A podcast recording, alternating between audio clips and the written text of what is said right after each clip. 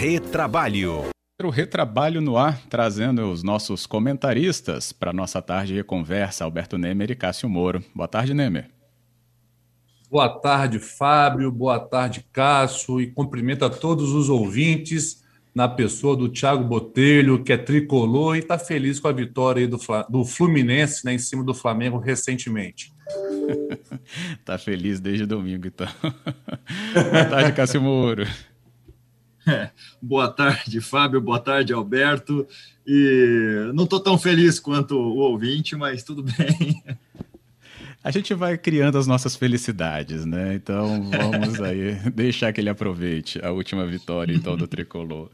Bem, a gente aqui no nosso retrabalho também comenta futebol, né? Mas a nossa especialidade aqui é conversar com você aí sobre direito do trabalho, né? Sobre a legislação trabalhista, e em especial a gente vem acompanhando muito disso em relação aos impactos da pandemia que, claro, a gente vê, tem tudo para passar conforme a vacinação também avance. E o que será desse pós-pandemia, né, esse pós-Covid? É o que a gente se concentra hoje para conversar um pouquinho mais com o nosso convidado, que também está na ponta da linha, Alcimar Candeias, conosco, que é superintendente regional do trabalho do Espírito Santo. Boa tarde, superintendente, bem-vindo. Alcimar? Só abrir o que microfone. Que liberar o áudio, então. Alcimar. É... Boa tarde, Fábio. Boa tarde aos ouvintes da CBN. Boa tarde, bem-vindo aqui, superintendente, para a nossa conversa nesse retrabalho. Agradeço a sua presença para também trazer aqui né, suas pontuações, seus esclarecimentos para esse momento que a gente começa a delinear melhor no horizonte, né, uma retomada aí sobre os empregos, mas mesmo assim ainda com aspectos né, da pandemia que serão muito relevantes. O que, que o senhor tem enxergado em relação a essa retomada, superintendente, e a que nos ater ainda até que concretamente ela chegue? Bom, Fábio, na verdade a gente, a gente depende né, desses fatores econômicos aí para, assim, para podermos é, visualizar essa, essa influência né, no, no mercado de trabalho. Na verdade, o mercado de trabalho influencia a economia e também sofre as influências, né, tanto da, da, dos fatores né, da macroeconomia, né, a economia global, a economia interna, né, e a gente vê aí ciclos acontecendo aí com oscilações, né, nós vimos aí o mercado de trabalho nos últimos 10 anos aí, oscilando, né, no período onde nós tivemos crescimento, nós tivemos aí decréscimos aí, né, nos postos trabalho oferecidos no país, no estado não foi diferente, né? E durante a pandemia, nós é, é, visualizamos aí uma, uma, uma, uma, um decréscimo inicialmente, né? Mas em função de, assim, de condições ofertadas pelo governo, nós conseguimos, em 2020, é, dar uma estabilizada, né? Nós fechamos quase aqui no zero a zero, né? Em relação aos postos oferecidos, os postos perdidos, né? E isso aí a gente atribui a, principalmente aos dois benefícios é, ofertados aí pelo governo federal, né? o auxílio emergencial, que garantiu o consumo e, consequentemente, é, a, a, atividade, a atividade em algumas empresas, né? E o, e o benefício emergencial, quer dizer, o auxílio emergencial voltado para os trabalhadores informais e o benefício emergencial que garantiu aí a manutenção dos empregos, né? É, em muitos postos de trabalho, muitas empresas no nosso estado e em todo o país a beneficência emergencial influenciou de tal forma que somente em 2020 nós conseguimos é, 350 mil acordos aqui no Estado, né, que envolveu 180 mil trabalhadores. Então, acordos esses que, acordos esses que garantiram aí a manutenção desse, desse de trabalho, né, através da suspensão temporária desses contratos, da redução das jornadas deles, né, e em 2021, esses números chegaram ao patamar já de, de 50 mil acordos, envolvendo 45 mil trabalhadores, né, em 13 mil empresas do Estado. Né? Quer dizer, é, esses benefícios certamente influenciaram bastante, né, somente no ápice da, da, da pandemia ali, e agora né, a gente está vendo aí o restabelecimento, aí, o, o reaquecimento da economia global, e no país não está sendo diferente. Né? Então, os empreendedores aí estão assim com essa visualização de possibilidade de, realmente de, de retomar esses investimentos e, consequentemente, de ofertarem novas vagas para o mercado de trabalho. Né? Nós vivemos aqui no Espírito Santo, né, entre 2010 a 2013, um crescimento, um crescimento até acima da, da média no país, né?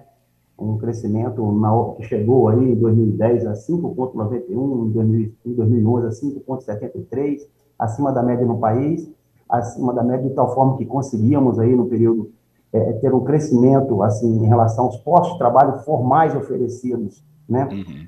É, superior ao crescimento da população economicamente ativa, ou seja, nós temos ainda uma população economicamente ativa, uma PEA crescente, né? então nós precisamos ofertar todos os anos um número maior de vagas, e senão esse número é insuficiente para recompor própria, o próprio crescimento da PEA, senão os nossos jovens vão ficar sem oportunidades no mercado de trabalho.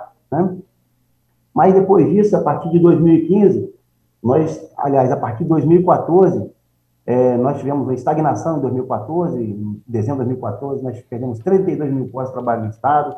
Em 2015, nós perdemos é, mais 45 mil postos de trabalho no Estado. Em 2016, perdemos mais 37 mil postos de trabalho no Estado. E um Estado onde nós temos menos de um milhão de pessoas ocupadas formalmente, né?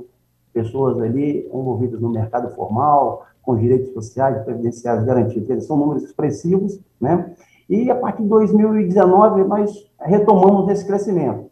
Retomamos esse crescimento tal forma que em 2019 nós tivemos um, um crescimento em ordem de 2,73, nós digamos é, 20 mil postos de trabalho no Estado. Né?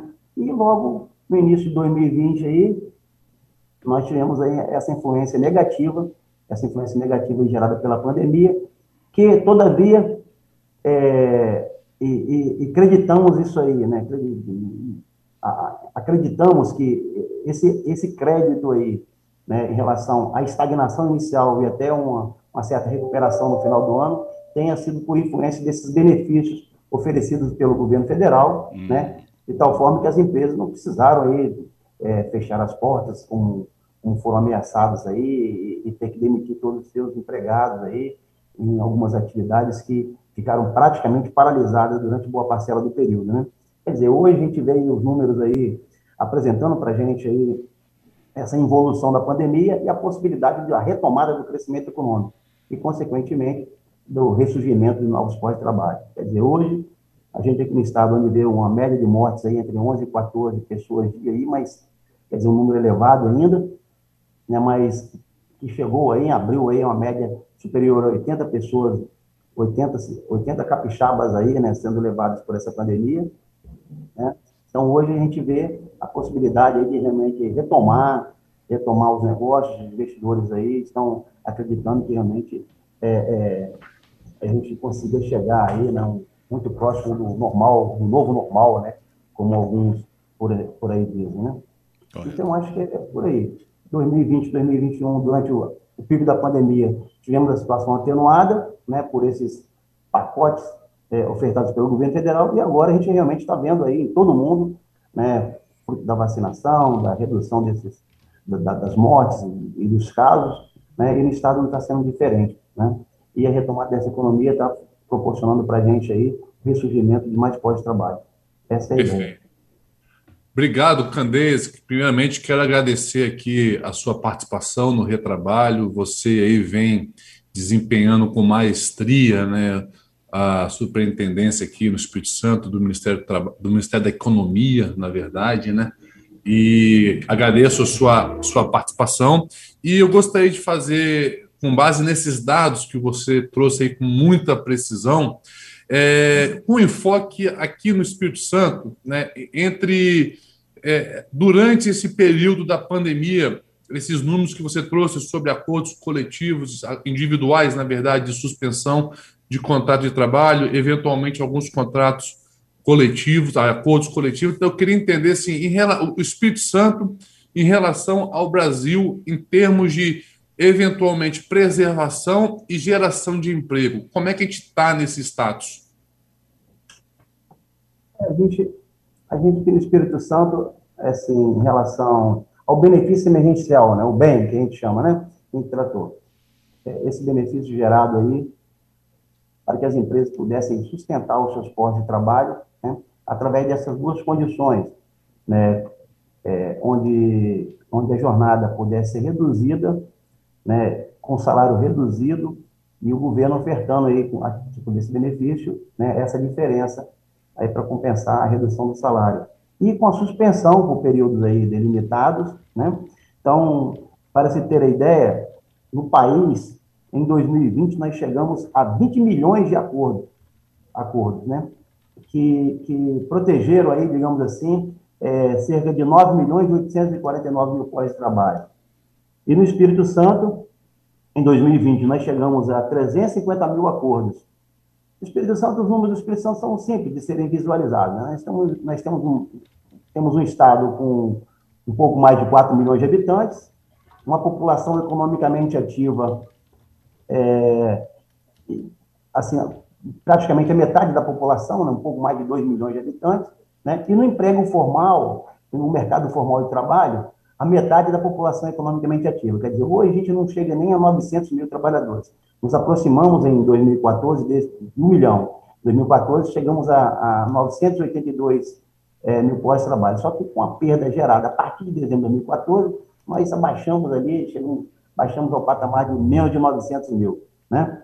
Ou seja, se nós tivemos 350 mil acordos, 350 mil acordos somente em 2020, nós podemos crer que mais de um terço dos empregos formais no Estado foram sustentados, foram mantidos em decorrência ou por influência é, desse benefício emergencial. Né? E em, em 2015, nós já chegamos ao patamar aí de 50 mil acordos também, que beneficiaram, esse ano já beneficiaram 45 mil trabalhadores no Estado. Um percentual muito próximo à média Brasil. É, Candeias, é, Cássio aqui, é um prazer tê-lo aqui conosco no, no, no quadro Retrabalho. É, continuando um pouco isso, e de fato é, o Espírito Santo ele sempre tem uma, uma um, um êxito muito grande nessa área. Uh, nós tivemos, e, e, e, o senhor sabe muito melhor do que eu, os dados do CAGED, divulgado de maio, foram muito animadores. Né? Tivemos no Brasil é, algo em torno de dos, quase 281 mil novas vagas de emprego geradas, ou seja, a diferença entre as admissões e as dispensas, o que é muito bom, e também uma, uma pequena redução no número das demissões é, de abril para maio. Uh, ou seja, é, a minha pergunta é mais, mais no seguinte sentido: estamos já vivendo uma efetiva retomada, ou nós temos aí como, como motivos para esse aumento da contratação, talvez aquela demanda represada de mão de obra lá de março, quando tivemos uma nova quarentena, ou já o efeito da vacinação em massa já está fazendo seu efeito, a demanda já está já tá voltando e já podemos comemorar ou ainda tem muito por fazer? Qual, qual é a sua visão disso, Candeias?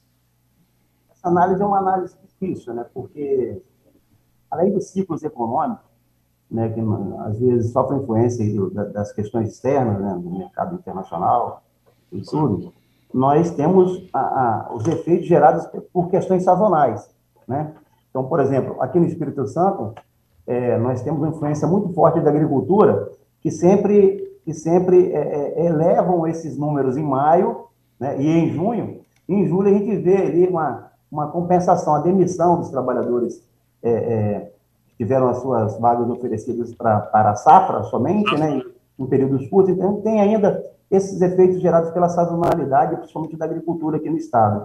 Então, essa análise assim, de curtíssimo prazo é uma análise muito difícil, né? porque nós, nós trazemos aí, digamos assim, é, sumariamente, aí, esse, essas três influências, né? da questão relacionada ao crescimento da economia, realmente, né? a, a, a redução, aí, assim, até regionalmente, aí, da, dos patamares aí da pandemia, né? e a questão relacionada à, à sazonalidade. No Estado, o Estado, ele é, quem olha, quem faz essa comparação dos números do Estado hoje e o número do Brasil, a gente vê que é, a gente está muito melhor, né? Nós tivemos aí, nós fugimos de um patamar de 80 para 10, quer dizer, diminuímos aí em pouco mais de dois meses aí, oito vezes aí o número de casos e o número de mortes é, é, no Estado. Esse, nós, não, não conseguimos isso em todo o país, né? Não conseguimos essa redução em todo o país. E, com certeza, assim, essa melhora no Estado também influencia de forma positivamente assim, com, com, com a esperança maior também para os investidores no Estado. Excelente, é, Candeias. Eu gostaria também aqui de, de dentro da sua visão, né, eu sei que dentro da sua capacidade de informação que você tem aí dentro do Ministério da Economia, é, se, se durante essa pandemia é, o, o, o, mercado né, é, foi intensificado com a, com a migração de pessoas seletistas para autônomos, se você, se você tem como informar se você teve essa percepção de aumento de autônomos em detrimento de seletistas, e se, é, e se isso aconteceu, se você acha que com a retomada da economia pode ter essa migração de volta, ou seja, as pessoas saindo do autônomo voltando para a CLT.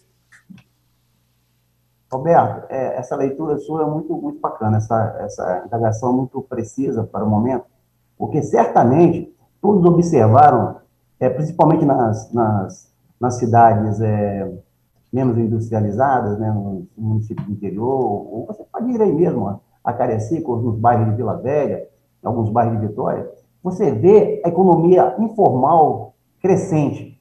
Você vê o carro de churrasquinho ali, vê, vê alguém oferecendo um bolo, vê esse mercado informal, esse, esse, esses empreendimentos, principalmente os individuais, tendem a crescer quando o mercado formal reduz a sua oferta. Né?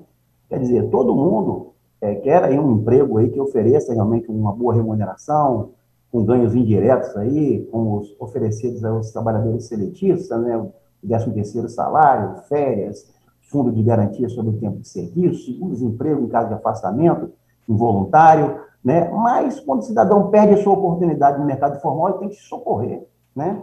Ele tem que socorrer no mercado informal, não tendo oportunidades a ele ofertadas, ele vai reinventar, né? Então, certamente nesse período nós tivemos um, um crescimento da informalidade decorrente desses fatores, né? Decorrente desses fatores, quer dizer, a gente tem que identificar também é, que existe no mercado informal, no mercado informal, o ilegal, esse gerado com esses empreendimentos, esse, o, o, mercado formal legal, digo, esse gerado por esses empreendimentos individuais, ou, o regime de economia familiar, e o mercado, e o mercado ilegal, onde, onde algumas empresas identificam ali, identificam ali a, a dificuldade em, em adimplir, em cumprir as suas obrigações ali, né, e acaba, às vezes, apelando aí e promovendo ou gerando aí vínculos é, é, é, informais, ou seja, ele acaba não reconhecendo essas relações e vivendo aí sem, sem digamos assim, sem, sem segurança jurídica e sem oferecer é, segurança social, né, sem, sem a proteção social e previdenciária para esses trabalhadores. Mas, olha só, tem um dado interessante aqui também, olha só, em relação aos estabelecimentos empresariais do Espírito Santo. Veja só, em 2018, nós tivemos 12.909 12 é, é, empresas constituídas no Estado é, e, e, e 8.235 empresas fechadas no Espírito Santo, em 2018. O saldo em 2018 foi, foi de 4.600 empresas. Né? Em 2019, nós tivemos assim um superávit ainda maior. Em 2019, nós tivemos 14 mil empresas constituídas no, no Estado. Né? contra 8.700 é, encerramento de atividade. Mas, em 2020, em plena pandemia, isso não mudou muito. Né? Em 2020, nós tivemos a abertura de 13.997 empresas no Estado, ou seja, quase 14 mil empresas, quase 14 mil negócios instituídos, né? contra o fechamento de 9.675, ou seja, mantivemos uma média aí é, muito próxima dos anos anteriores. E em 2021, assim, até o mês de maio, não, digo, esse dado aqui é até o mês de junho já, é, nós estamos com o mesmo saldo de 4.379 empresas, porque nós já tivemos abertura de mais de 8.800 empresas e o fechamento de 4.482. Agora, o detalhe é o seguinte, que nesses momentos, em regra, esses, estabelecimentos, essas aberturas aí, digamos assim, desses estabelecimentos é, empresariais, eles se dão também, sua maioria, em pequenos estabelecimentos. Né? Então, a gente manteve a média, a gente vem crescendo, até inclusive, e conseguiu manter, inclusive, durante esse período da pandemia, 2020, 2021, né? E significa que continuamos a acreditar, né? os empreendedores continuam a acreditar, continuam a empreender, e esses empreendimentos certamente geram aí oportunidades, geram trabalho, emprego e renda. Alcimar, aproveitando isso e considerando a, a, superintendência do trabalho, uma questão relativa à sua função, desde a pandemia, é, diversas normas de segurança foram implementadas para que as empresas efetivamente protegessem seus trabalhadores, ou colocando em casa, ou estabelecendo protocolos de segurança para o seu trabalho. É, como que como tem acontecido? A superintendência tem é, autuado muitas, muitas empresas, ou elas têm, em modo geral, cumprido com essas normas de segurança e protegido o seu trabalhador? Cássio, a gente.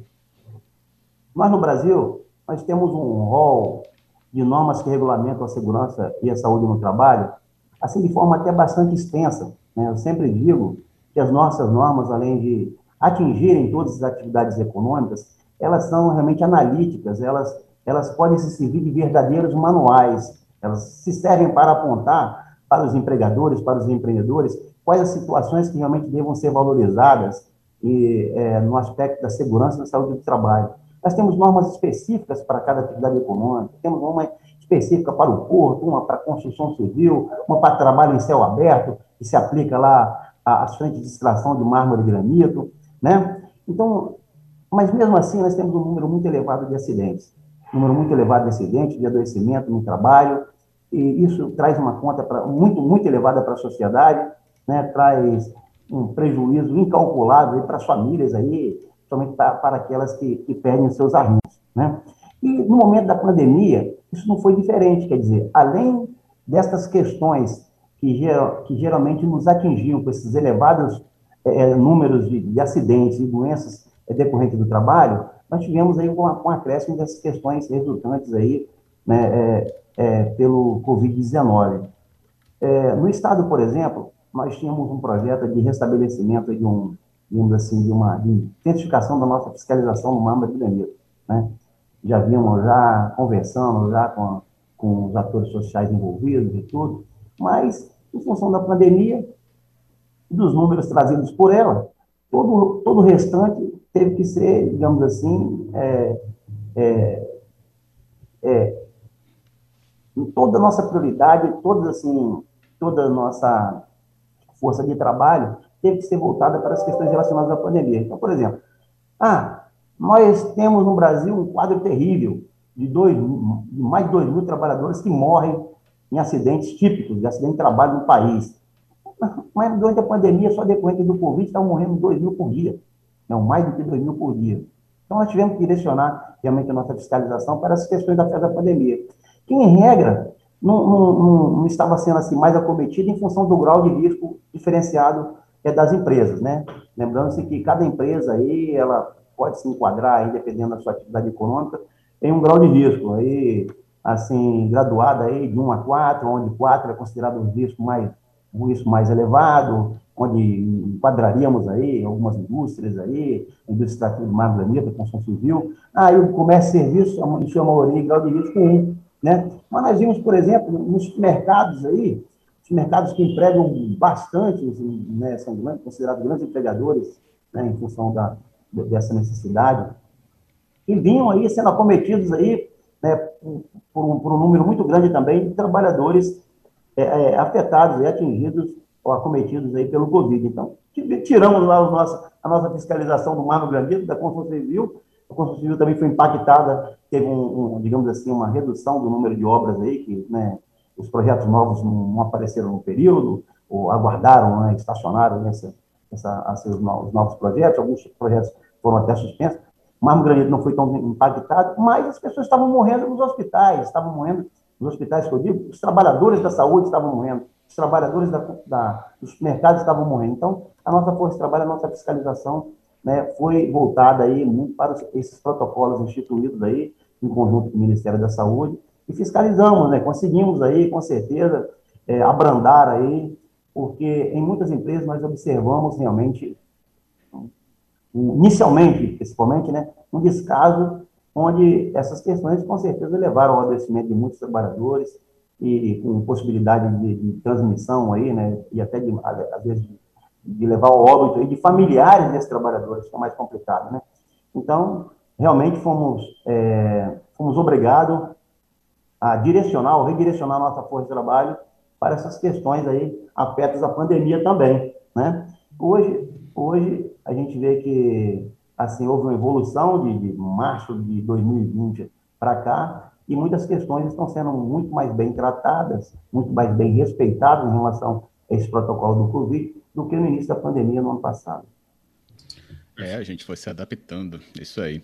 Superintendente, nosso tempo se esgota. Queria agradecer toda a explicação que você trouxe aqui nas análises junto aos nossos comentaristas e também junto aos nossos ouvintes. Muito obrigado. É, nós agradecemos a oportunidade aí, né? E, e a nossa superintendência regional de trabalho está aí, portas abertas aí à disposição do sociedade de Capixaba aí, para os trabalhadores, empregadores os empreendedores do nosso estado aí, para todos os temas aí afetos às relações de trabalho, né? todos os temas aí é, que se relacionam ao ambiente de trabalho e as obrigações decorrentes dele. Que bom. Estendo meus agradecimentos também aos comentaristas. Nemer, muito obrigado também. Muito obrigado, Fábio. Um abraço, Cássio, e agradecer aqui especialmente ao doutor Alcimar Candeias pela, por participar e trazer esses esclarecimentos e parabenizá-lo também por estar aí conduzindo com muita maestria a Superintendência Regional do Trabalho. Parabéns, doutor Candeias, e muito obrigado. Nós agradecemos, Roberto. Eu também agradeço muito ao Candeias, uma, uma, atividade bastante, de bastante responsabilidade, especialmente nesta época difícil de tentativa de retomada de empregos e muita incerteza econômica. E obrigado a todos os ouvintes, Alberto, e um abraço a todos e até semana que vem.